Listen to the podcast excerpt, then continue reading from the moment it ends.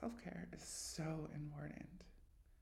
And we often forget that. Like when we're busy working, we forget to take the time out and just treat ourselves and love ourselves. I would just say that, like, if you're struggling and you want to need a break, allow yourself to take it. Whatever that may be, like listening to music, going for a walk, like soaking in a bubble bath. It also helps to let you know that you're not alone, even if you think that you are. there are people here that can relate to you.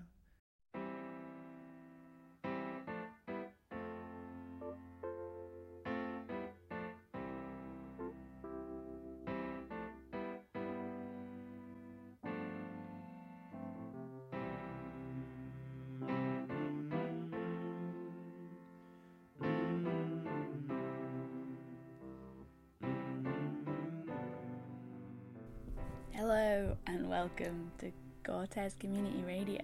This is a new show called Sustenance, a podcast project about sustaining resistance and so called self care in social and environmental justice movements.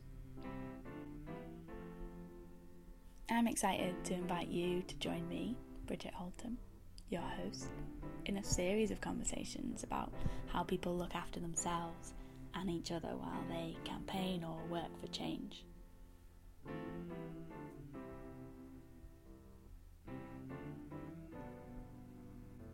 So, this show is for those of you who care about the state of the world but still learning to take care of yourself. And so, whether you identify with the term activist or not, it is for those of you who take action in this world. Maybe you felt overwhelmed. Maybe you feel grief we all feel these things. We are human beings. But there are ways to manage those emotions so that we can sustain ourselves for the long term because we need to be there. I intend to weave in my own story, to share my poetry, to tell you how the nature sustains me while I fight for it but I also focus on the stories and journeys of others and privilege those whose self care is bound up with their struggle to survive in a society that silences their voices or squeezes their livelihood or stops them on the street. So there is a politics to this work, which is about the position we occupy in society in relation to the dominant group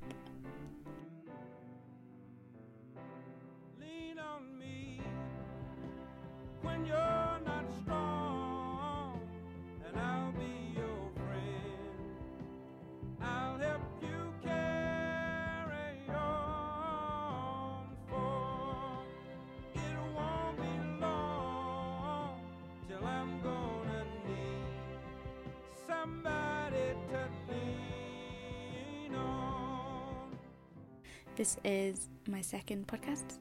You are listening to a pre recorded interview with LD, an amazing participant at one of the social change institutes at Hollyhock in 2017.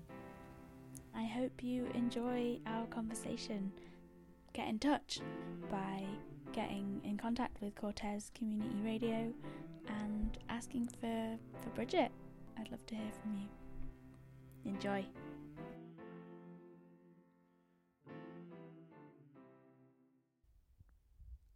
Talk about what you perceive as self care and how you look after yourself in your journey of social change in some way. Yeah. I'm a helper and I work in the downtown east side and I deal a lot with um, pretty traumatic things.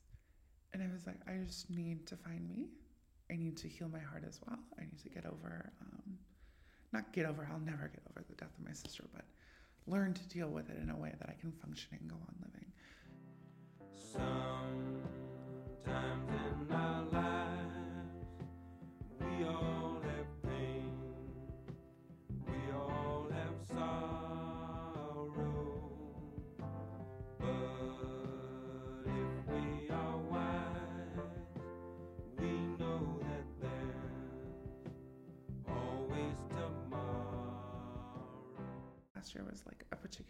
hard year for me.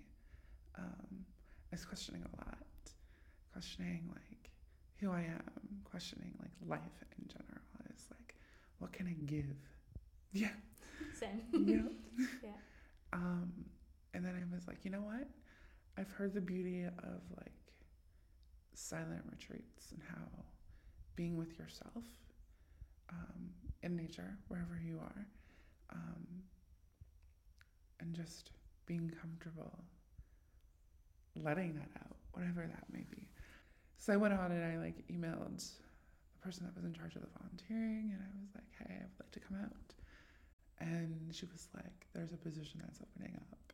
And she's like, would you be interested in coming? And I was like, you've been ser- find like searching for a way to like help heal and to help grow and to help find guidance. It's like, if you don't take this, quite frankly, that would be the stupidest thing. so yeah, I emailed her back and I was like, I'm coming. So I spent three months at a Buddhist retreat last year and it's honestly like one of the best things I've ever done. We're talking about like the ultimate self care.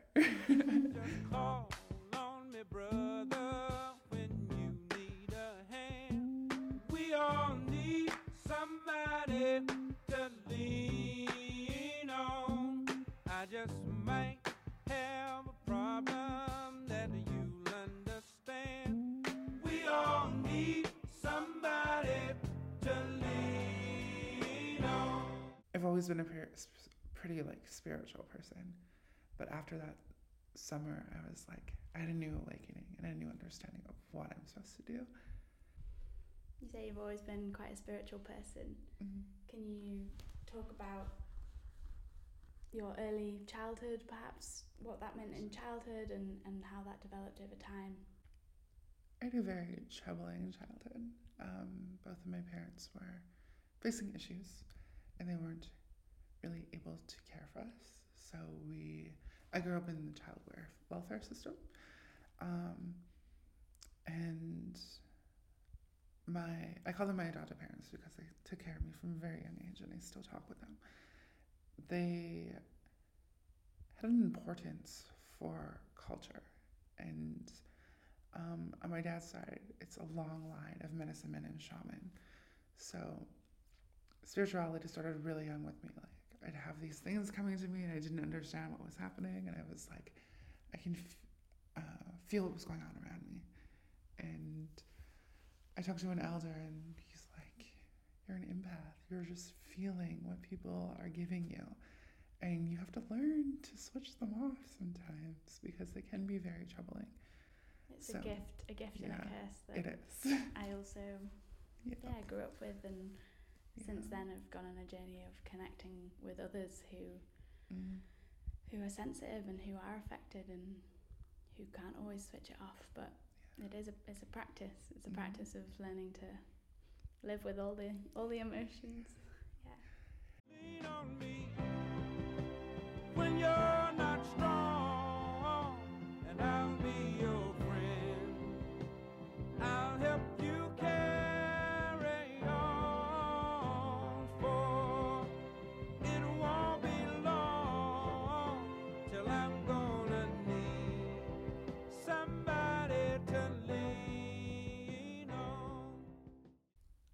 So through everything else, um, in my teens, I was diagnosed with several different things. Um, one of them being PTSD from childhood trauma.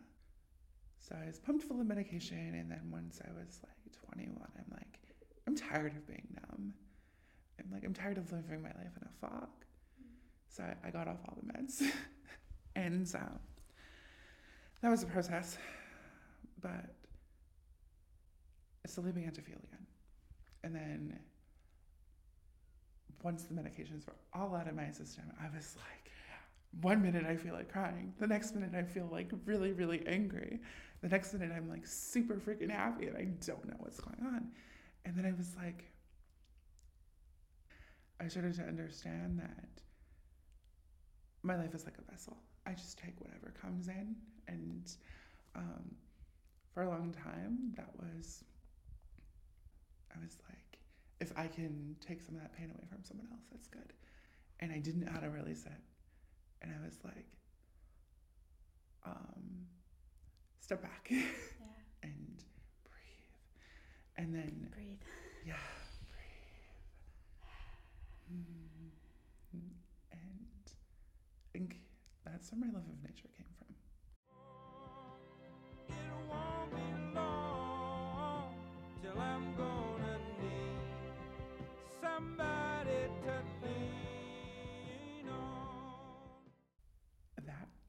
Where my love of nature came from. Mm.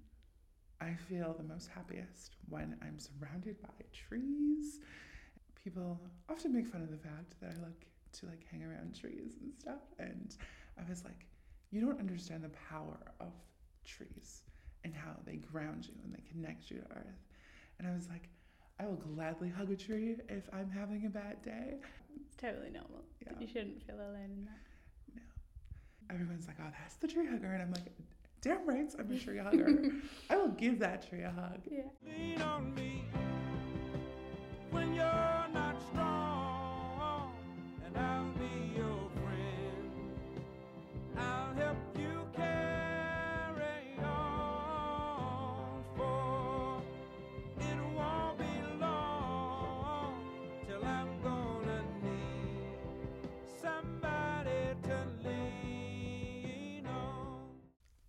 live in Vancouver and I don't often get a chance to come out of the city often because I'm so wrapped up in my work that I do that it's just nice to get away and get grounded and be able to breathe just normal air instead of like polluted and everything else like that.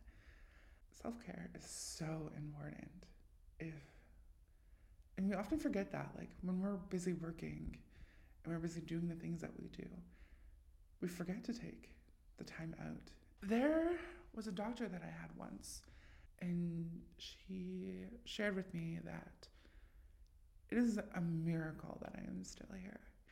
All of the stuff that's happened to you, she's like, I don't even know. I don't even know how you survived it. And so many people in your life have put you down and have been mean to you and have tried to break you in so many different ways. When are you going to start loving you? When are you going to start start taking care of you? And it gets me emotional when I think about it because all of these people tried to break me as much as they could. And it was like, you are the only person that can make you happy. And I was like, that is true. But doing it is another thing.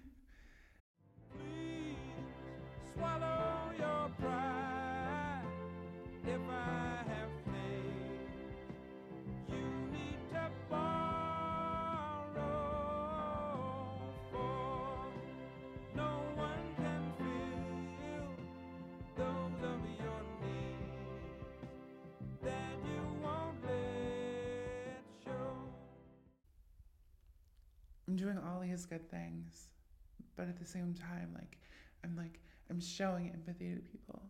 I'm being a giver to them.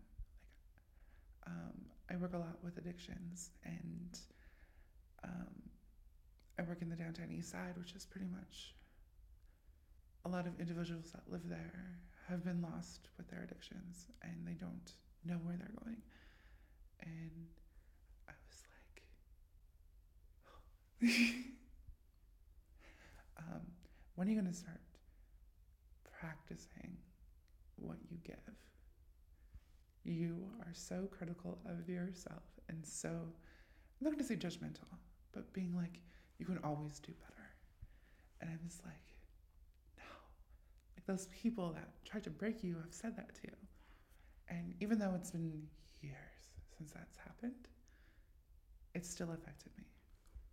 It's in our Um, bodies. It's, yeah. goes so deep. Yeah. So I really had to take a step back, and I was like, I need to do self care today. and I need to get away and go sit by the ocean, feel the breeze, listen to the animals in the forest and stuff, and really get back to me. Lean on me when you're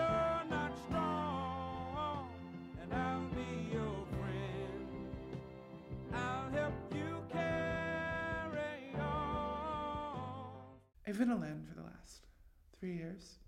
Um, I haven't really reached out to people here. And I'm going to start doing that now. I need to go out and be with people that understand what I'm going through and understand, like, the spirituality things that I'm really, really super passionate about. It's another item of self care. Surround yourself with positive people that understand and accept you. Yeah, it- really changes the definition of self care into a collective support system, and so much of what what you're speaking about is is about journeying alone and holding those burdens, and also sometimes in self care the tendency to say, oh, it does have to just be me who finds that self love, and does have to just be me who finds the activities, and yet how many times is it when actually it's a friend who says, Do you want to go do this? Or mm-hmm. it's a family around creating the space that mm-hmm. is is the support that we that we fall back into. If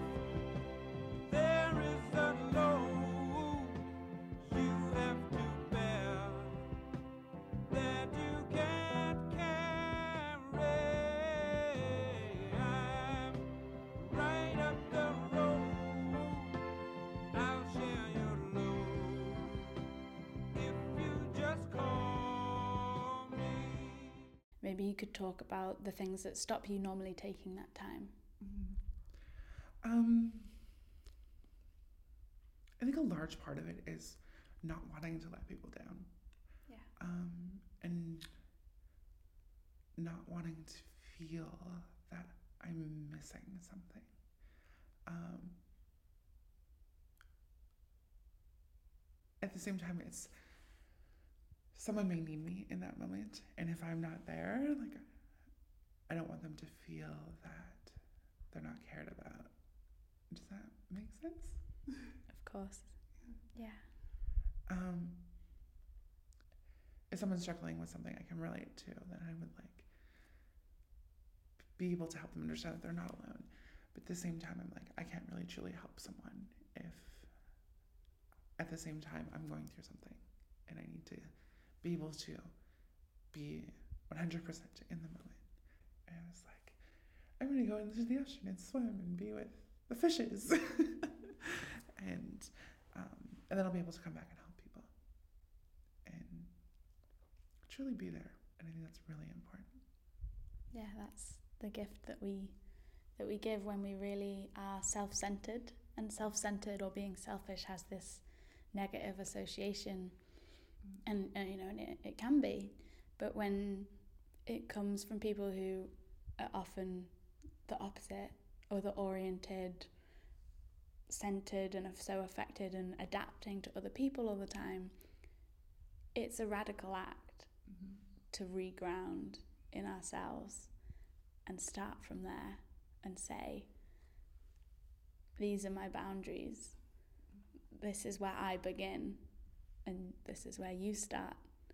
And it's, it's a skin, it's a permeable space where there can be reciprocity and exchange, but it, it really respects the integ- our integrity Mm-hmm.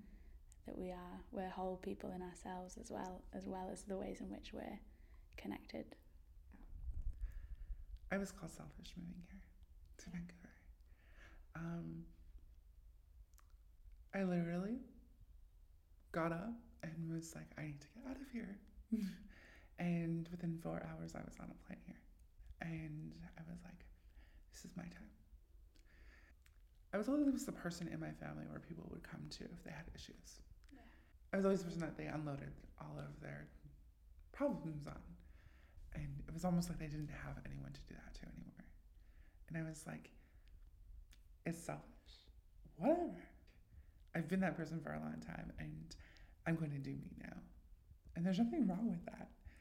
There's nothing wrong with doing you. Call me if you need a friend. Call me, call me, call me. Can I ask you a question about what gives you hope? What gives me hope? It's gonna sound cliche, but life gives me hope. um, always feel like trees have life, and as long as trees are living, then we're all living. Um, what really gives me hope is a hope for a better tomorrow. Um, I hope that people will be more understanding and more knowledgeable about different things. Um, there's so much in hope. I had a dream last night I'd like to share where sunflowers touched my hair and they put ladders into the souls and reached out to those who could not help themselves, and instead they became avenues of practical hope. They were hope made hard, solid hope to hold on to in the dark. Not just thoughts or intention, but action on the part of those whose privilege allows them to pause. And one, one thing I always ask, which is how positions of privilege and intersections of personality and identity um, come into the privilege of who's able to take a break, who's able to run away, or how that plays into people feeling like they can't. Mhm. Thoughts? Um, I don't see myself as a person of privilege. Um, I have to work a lot for what I for what I want and what I need, um, and I often find that we're looked down upon for that internally as well, and people don't even know that they're doing it. finding people that you can relate to, I think that's really good too. Can you talk about safer spaces created within those smaller groups? Only if you Yeah, for sure. um, a group of people that can relate to you, that can understand what you're going through, and being able to respect the fact that like we all have differences. We're not always gonna think the same, but we can respect those differences, and we can grow from them. From my perspective, as a white, privileged, non Canadian Mhm. who does see themselves in a position of privilege a lot of the time, I would encourage anyone who's ever been in that situation where they've felt a discomfort around perhaps a racist comment or, yeah, a feeling of injustice where perhaps you have an option to step step back, to lean into it, to to you know, to im- imagine if you had no option to lean back or step out, you know, and, and what that would mean, and to use your voice Mhm. and your body Mhm. in solidarity in those situations.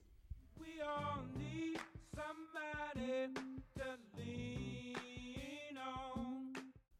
I would just say that, like, if you're struggling and you want to need a break, allow yourself to take it. And it also helps let you know that you're not alone, even if you think that you are. there are people here that can relate to you. Find whatever makes you happy. If you're not happy in your job, find a new one that does. Um, move away if you have to. do what you gotta do. Um, I just want to thank you for allowing me to talk. the pleasure is all mine, and hopefully, anyone who's picked this up and is listening can really, yeah, hear mm. the hear the wisdom and experience that and the gifts that you that you bring. You, I really, yeah, thank you so much. Thank you. Thank you, Cortes, for your support. Once again, if you have stories of self care, burnout, spiritual activism to share, get in touch. I'm Bridget Holtham. Bye.